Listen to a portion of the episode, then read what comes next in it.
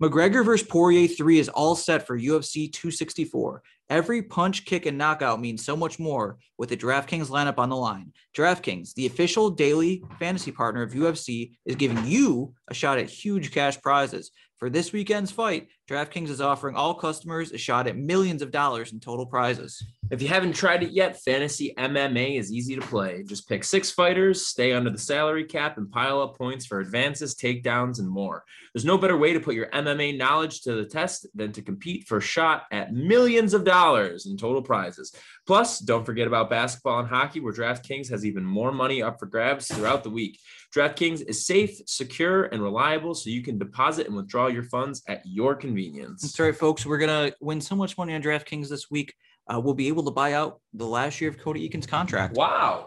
It's the McGregor versus Poirier rubber match. Remember, get on the action now. Download the DraftKings app and use promo code THPN for your shot at millions of dollars in total prizes throughout the week.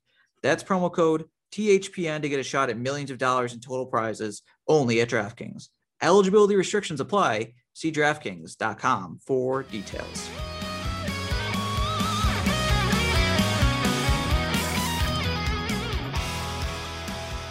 What's up, everybody? Welcome back to another episode of Straight Up Sabres presented by the Hockey Podcast Network and Buffalo Fanatics. As always, I'm Brendan.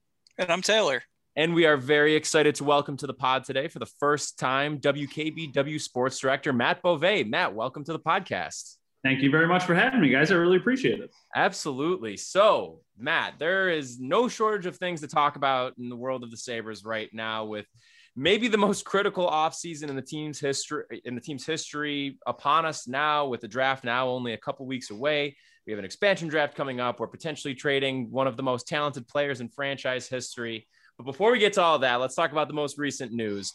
The hiring of Sam Ventura to the Sabres front office something that most Sabres fans and I think pretty much everybody have been kind of waiting on for them to really fill out this front office. Of course, they just had the hiring of Jason Karmanos a couple of months back, and now adding a, a pretty proven, well distinguished analytics mind to the staff. What's your general thoughts on that move, bringing him on board? Well, I think it's promising just because one, it gets more people back into the building. And as we saw the max exodus last year when they, you know, were firing people, now it looks like Kevyn Adams is slowly starting to build his staff back up. Of course, he has the connection with Pittsburgh and they had a lot of success there. But just in the hockey world, this is a guy who is really, really reputable. A lot of people think very highly of him. So just to kind of see the Sabres trending in that right, right direction, I'm excited that Kevyn Adams realized this was an area that they needed to address. So for me, I think that was the biggest thing. I think it's an indictment that Kevyn Adams realizes that they still have a long way to go. And I think that you need to be self aware. And that's promising to me. That's exciting to me. So, no, I don't think like Sam Ventura automatically makes the Sabres like, you know, an A plus organization or anything like that. There's still a long way to go, but they're trending in the right direction. And when you've been as bad as they have been for so long, that's what we need to see. Just trending in the right direction. Let's get a hockey department put together. Let's get smart people in the building and listen to those smart people because they're going to point you in the right direction. So, obviously, a lot of people are excited that um, Karmanos is here now, in addition to Ventura. And hopefully, in the next few months and leading into next season, they fill out the scouting staff more. But I think one big question a lot of people have still is theoretically could there be a, a, team president, someone that would be above Kevyn Adams, pro- theoretically more experienced, still below the Pegulas, but someone that would take Tim Kim Pegula's spot on the hockey side while she might continue to be the team president from a business perspective. Do you see that happening at all, or do you think that's unlikely? I think there are two different answers. Should that be something that happens? Yes. Will it be something that happens? Probably not. I do think that if you could bring, you know what, I, am going to admit it. I thought that that would eventually be Ralph Krueger's job. I thought that this was going to be a stepping stone. He was going to be the head coach, and then eventually he was going to become the team president, and he was going to have kind of a, a role where he could oversee everything. And that seems like it made sense based off of his experience over, you know, in the Premier League. Obviously, that didn't work out. I think that there needs to be exactly. I think there needs to probably be somebody there who's doing that now, I don't think like you need one. If you have a stable and competent organization, I don't think you need a president as long as you've got, you know, strong leadership and your general manager is capable of doing all of the different things that are required. I think in the role that Adams is in right now, it would benefit him. I think it would help him. But obviously, then that person ahead of him is calling the shots. So if they trust Adams as much as it seems like they do, then you know he doesn't want that. He wants to be the guy who's making all of those decisions. He wants to be the guy calling the shots. So should there be somebody in that role? Probably. If I was in the building, that's what I would suggest. Will there be? I would be surprised. I think this is going to kind of be the hierarchy that we see the Pegulas Adams, and then his staff, you know, funneled down.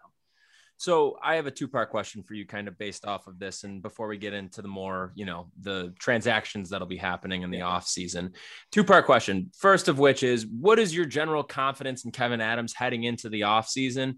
And tying into that, given the timing of the hiring of Sam Ventura, and again, as we've said, this is somebody who's well respected, especially you know with the Sabres. We've been clamoring for some sort of analytics department. So, given the timing of, of this hire and and what he could potentially bring to the table, how much more confident does it make you feel about the upcoming offseason, knowing that they have him now in their corner? So the answer to the first question is how confident I am, and I would say are you? Do either of you golf? I'm a big golfer. Yes. Do either of you golf? I'm about as confident in Kevyn Adams as I am when I'm standing over like a three foot putt. Like, okay, I should, I should, always make the putt, and I think that he should be making the right decisions, and he will make the right decision. But every once in a while, there's that little thing that happens, and you're like, "What the heck did that just?" You know.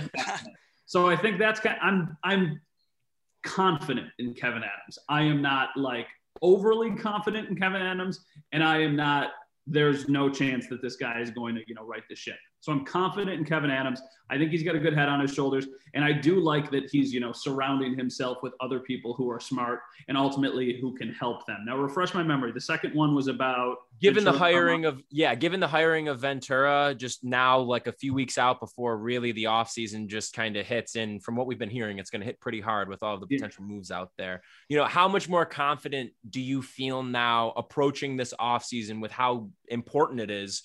Having somebody as well respected as him and as intelligent as him in our corner, really. I think it makes me more confident because he can come in with a clean slate and he doesn't have to be tied to any of the pieces or any of the players that are already here. And he can give, you know, genuinely blunt answers on like, maybe we should be buying out Kyle Okposo or, hey, maybe it's time to trade this. Maybe it's time to finally move on from Rasmus Ristolainen he is, you know, an analytic mess or, or whatever it might be. But at least it's another different perspective. And I think that's what you need. I think Kevyn Adams probably has a plan in place. But you know, Ventura and Karmanos, those guys are going to probably say, well, maybe what about this and what about this? And I feel like when you have those conversations, ultimately you figure out what's best for the team. And when you're hearing it from three, four, five people, I think it's a lot better than hearing it from one or two, you know, two people. And I do think that Adams needs to be the one who makes these final decisions and pulls the trigger on the moves that they're ultimately going to make. And I, like I said, I'm confident that he is going to do a good job, but I'm a little bit more confident because of the people he's surrounding himself with. Yeah, so you, you brought up someone kind of interesting there, uh, Rasmus Ristolainen. So he has one year left on his deal, and after all these years of talking about potential trades, they're almost to a point where, well, they're going to rebuild anyway he's yeah. probably going to leave in free agency if he gets that far. You might as well trade him and, and, get what you can, which is a different version of why they thought they should trade him in, in the past. Uh, so, do you foresee him being on the roster come opening night? No, I don't. And I think that a lot of Sabres fans are probably ready to hear that. But the, here's the issue I would have said the exact same thing probably two years ago, and I would have said the exact same thing last year. So I specifically remember in one of his post-season press conferences, I think it was a Zoom, he said like, you know, we've been rebuilding, but we've been rebuilding for like five years now. And I remember I put the curb your enthusiasm music after it. And basically the minute that happened, I was like, yeah, there's no way this guy plays for the Buffalo Sabres ever again. And sure as hell, he was back playing for the Buffalo Sabres. So I will be very surprised if Rasmus Ristolainen is on the roster in October when the season starts that said, like, you know, they've surprised me in the past with this guy. And it seems like for some reason he just keeps floating from the next front office to the next front office. And I don't think, I feel like Rasmus Ristolainen is a really, really polarizing player. I don't think Rasmus Ristolainen is a bad NHL player. I think he's, I don't think he's great. I think he's fine. I think he's asked, he's been asked to do too much pretty much for the last five years of his career. And ultimately, that's why you know the fan base is kind of soured towards him. I think that he could benefit a good team. I think if you put him on a second pair with a really, really like insulated role, or if you put him even on a third pair, he could really thrive depending on the situation. But I don't think that situation is in Buffalo. So I'm just kind of of the mindset like, listen, it hasn't worked for all these years. He's been fine. He's been an okay player, but it hasn't worked. Like, let's move on. Like, why are we trying to hang on to this one particular guy? Listen, all I'm saying is the emphaticness with which you just said, no, he is going to be gone, made me feel a lot better. You were just like, no, he will not be here. So, like, that makes, you know, yeah. You see these reports where it's like, okay, well, like Taylor had said before, he only has one year left and he seemingly like hates it here. But then it's like a week after he does something like that, you know, Pierre LeBrun or somebody posts like a quote being like, oh, and sources inside the organization say that their preference is to keep Ristolainen around. And it's like, what are we doing? I think I think Ristolainen could be a strong sweetener for a hmm. team that's potentially fishing for Eichel or Reinhart. Now, it's it's weird because you know that team would already be taking on the ten million dollar cap hit from Eichel, and then you'd be adding on you know several more. What is it like five five million for Ristolainen? I think it's um, five point six. Five point six. So like that's not a small contract by any stretch, but right. that might be the way for the Sabres to say like, well, we want this guy plus this plus this plus this, and they're like, well, that's not going to do it. You need to throw in this, and maybe you need to retain you know, half of Rasmus Ristolainen salary or something. And because there's only one year left in the deal, like that makes sense. If you yeah. can get rid of him and ultimately get back a better package, but you have to keep a little bit of his salary, who cares? It's only one year, and this team isn't going to be up to the.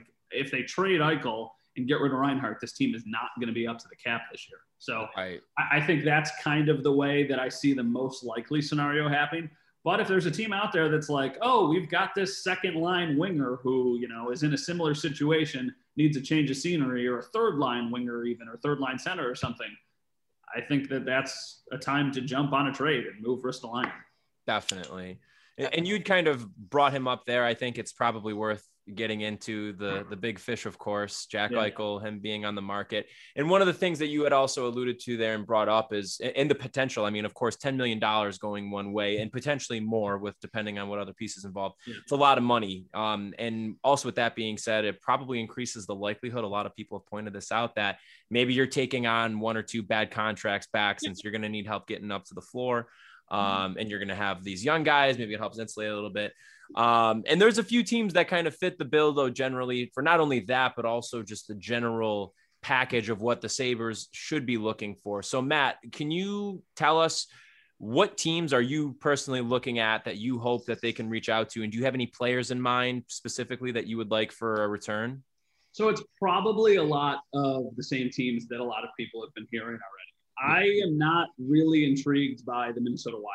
I see that team yeah. thrown around a lot. I'm not particularly sold on that being a destination that makes sense for the Sabres. I think getting Eichel would make a ton of sense for Minnesota. I don't think it makes a ton of sense for the Sabres. Same thing goes for the Columbus Blue Jackets. I know they've got a lot of assets. They've got goaltending, you know, goaltenders that could help the Sabres. I still don't love that idea either. I think two of the California teams, I think Anaheim and I think Los Angeles, Los Angeles both make just tons of sense. And I think when you specifically look at those two teams, I think LA makes more sense to go and try and acquire Eichel. You know, it's a big market. They feel like they're probably a little bit closer to relevancy than the Ducks do. I know the Ducks keep getting thrown around. Like, I don't really understand why the Ducks would want to make this move for Jack Eichel. I don't know why they would want to mortgage so much of their future for one player, especially because they've been pretty bad these last couple of years. Like, it doesn't feel like the Ducks plus Jack Eichel are going to be a team that's even, you know, like a playoff contender. I still think that they're just, you know, the Anaheim Ducks. I don't I don't think that there's that much there. I think that's why I think the Kings are so interesting. Everybody's going to look at, you know, the first round pick has to be included. So like you're looking at the eighth overall pick, it's a top 10 pick. Obviously you would prefer to have the third pick from Anaheim, but eighth pick is still really solid. And I'm probably only doing the deal if Byfield is involved. I know a lot of people like Turcotte. I think he's I think he's fine. Like I think he would be a good haul but I think if you're picking between the two of them, it needs to be Byfield, it needs to be the eighth overall pick, and then it needs to be something else. Like if you want to throw in a salary dump, I know the guys over at Expected Buffalo, they did their Moxon, you know, the other day. I was listening to the podcast. They had Jonathan Quick in there is their salary dump. That, that's interesting. It's a goalie, you know, he makes like 5.8 or something like that. Like you could take that on for a couple of years, whatever. It wouldn't be great. Right. I just think that for both sides, it makes a lot of sense. And I've seen the reports that like, oh, Los Angeles is not interested in Jack Eichel, and you know, I, I, trust that reporting, but I also think that things change as we get closer to the draft, and they sit there and they go, oh wow, like this makes sense. So I think that the Kings are probably at the top of my list on you know teams that it makes the most sense for on both sides. I think the Ducks, it makes a lot of sense for the Sabres if they're willing to give up the third overall pick.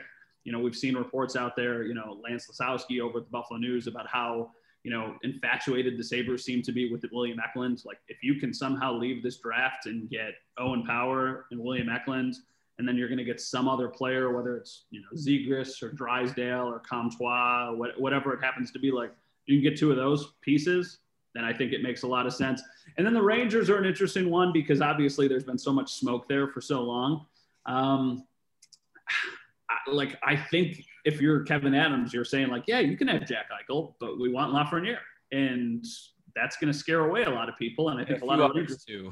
yeah, and I think like the Rangers, like Rangers fans would be like, "Are you kidding me? Why would they do that?" Well, it's like if you watch Jack Eichel, he's really, really good, and I know that his stock isn't as high as maybe it would have been a year ago. And there's questions about the neck injury, but it, it's going to cost you like Lafreniere. It's going to probably cost you a first round pick. If you, you need to throw in like, I don't know, somebody as a cap dump, whatever, that works too. But uh, yeah, I, I, so I would say the two California teams. I would say LA one. I would say Anaheim two, and then I would say the Rangers three. But it feels like something weird always potentially happens with this, like a team that nobody is talking about just swoops in and somehow trades for Jack Eichel. So I mean, it's already been a whirlwind couple months with this whole saga, and I feel like it's just about to get even crazier relatively soon.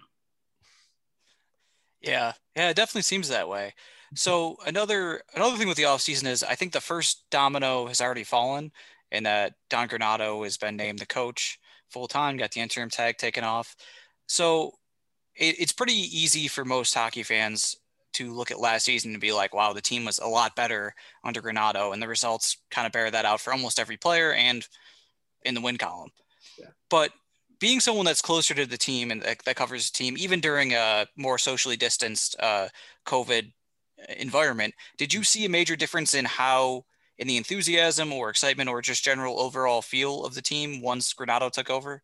I saw a difference. Now, granted, like you mentioned, you know, it's Zoom calls, it's not face to face conversations, but I saw a difference in just like a, a confidence that came off of some of the young players and I think that that was really promising. And I think that's one of the biggest reasons why Granato is ultimately sticking around.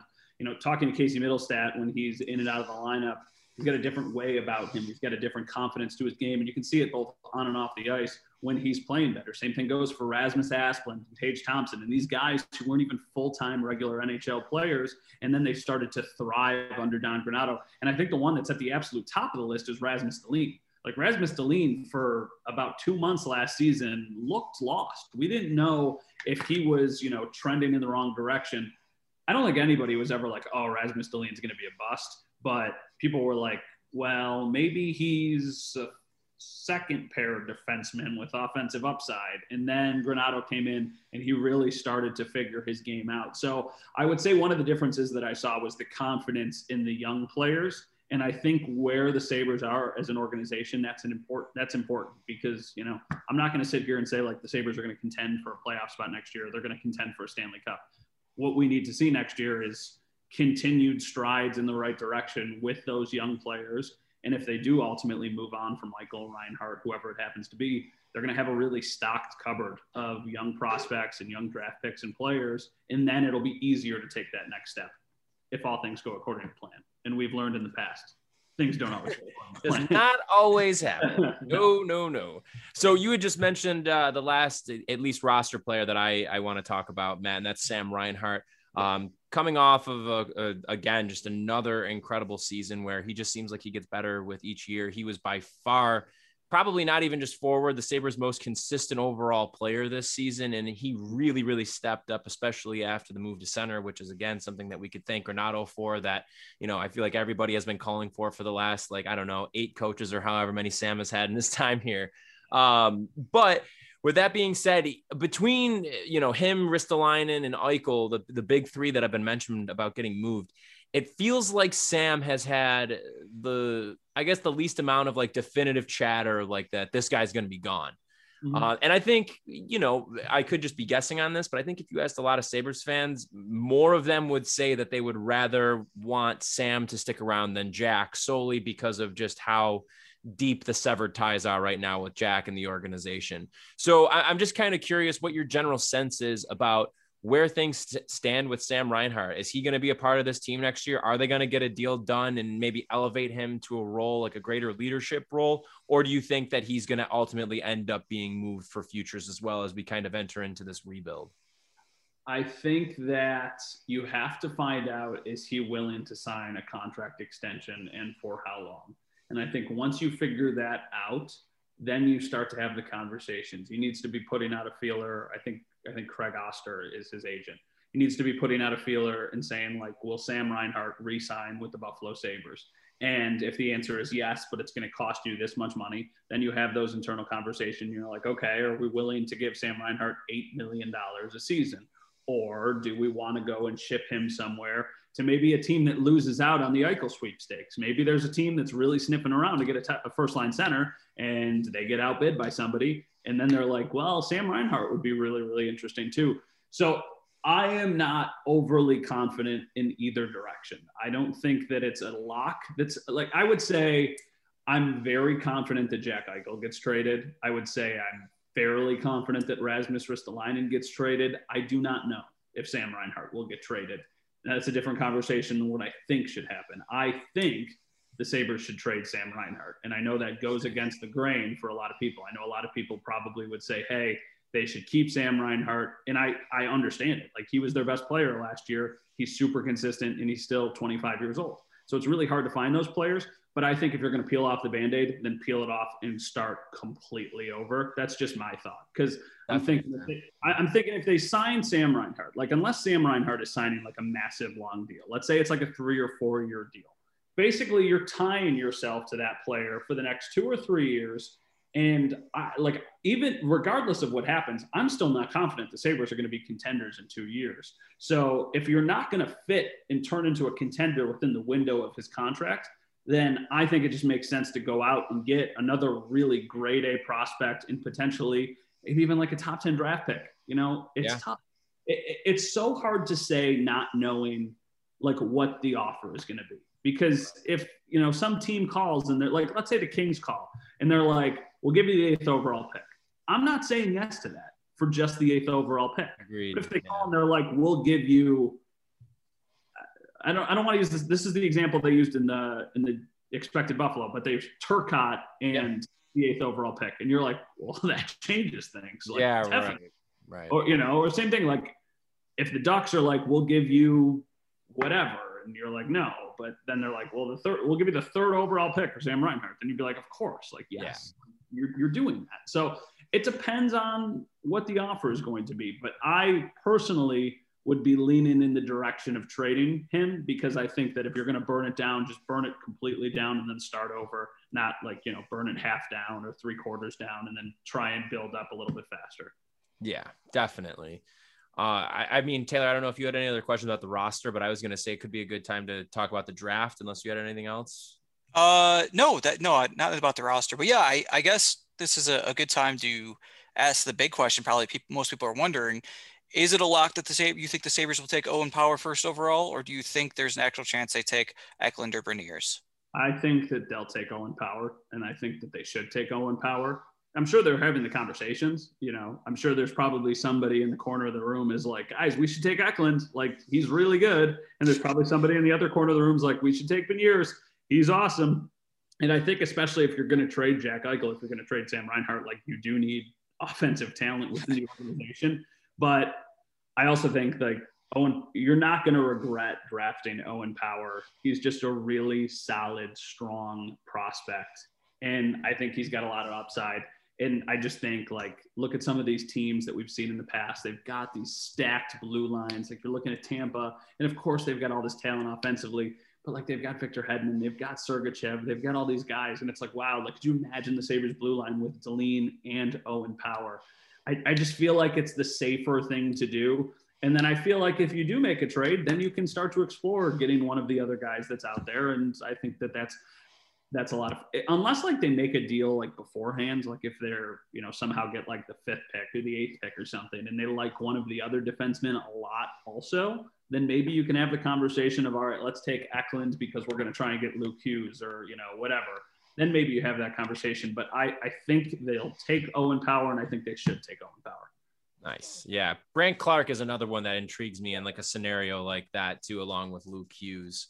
Um, so assuming then say that the sabres do end up moving up and getting the third pick which uh, either way i mean third pick moving back into the top five it seems like they are trying to get back up there if you had the opportunity though between the two top forwards in the draft between Beniers and eklund i mean they bring two completely different styles of play to the table which of the two would you rather have at, at least for where the sabres are at right now I think that if you're going to get two of the three, I would go Power and then I would go Eklund just because I feel like Eklund has the higher ceiling. And I think that you've already got a nice, safe prospect with Owen Power. I think that if you didn't have Owen Power, then maybe you take Beniers and you're like, listen, we're going to have at worst a really strong second line two way center who molds his game after like Patrice Bergeron. Like every team would love a player ultimately like that. But I think if you're going to get two of them, I think they should take Eklund because I think you swing for the fences. And you know, like, listen, it, has been so bad. It can't be worse. Like, right. right. what, like, why not go for it? So, in a based, I, I can't pretend to be like a draft expert. I've seen oh yeah snippets of these guys. I get all of my draft knowledge from the different things that I read and the different smart people that I talk to about like, hey, what do you think of this guy? Or hey, what do you think of this guy? And there's been a lot of buzz about Eklund, and it seems like the Sabres really like him. So I would say Eklund would probably be the play there just because it feels like he's got the higher seat. Right. Nice. So, Matt, am I correct in saying that you're a Western New York native? Yeah, born and raised. Uh, grew up in Wheatfield. Went to Niagara Wheatfield High School. I nice. live on Grand Island, so yeah, I've, I've spent my whole life pretty much in Western New York. Nice. Yeah. So I have to ask, how excited were you to get hired uh, at the station that is at the center of one of the all-time classic movies, Bruce Almighty. Uh, very, you know, it's funny. It immediately resonates with people, and it's even sometimes outside of Western New York. Like if you run into different people, and you're, yeah, it happens. Wow. Like if they're like, oh, like where do you work, or you know, you're like, oh, I'm at WKBW, and they're like, oh my god, like isn't that the Bruce Almighty station? yes, it is the Bruce Almighty station. So I love that movie as a kid and like, you know, as a teenager. And I never, you know, would have thought that I ended up working at the same place. Uh, TV news works like literally nothing like the movie makes it look. you know like the Sabres won the Stanley Cup in the, you know, in the movie and it's like, oh, the Sabres won the Stanley Cup. It's just like, it's very, very different, but it's an, it's so, so cool. And like, you know, over the years, I've, you know, got to know John Murphy a little bit and he's like got a little cameo in the movie. And I, am like, that's so cool. It's like, he's like, yeah, it's for like 10 seconds, but I was in the movie. Like, that's still so cool.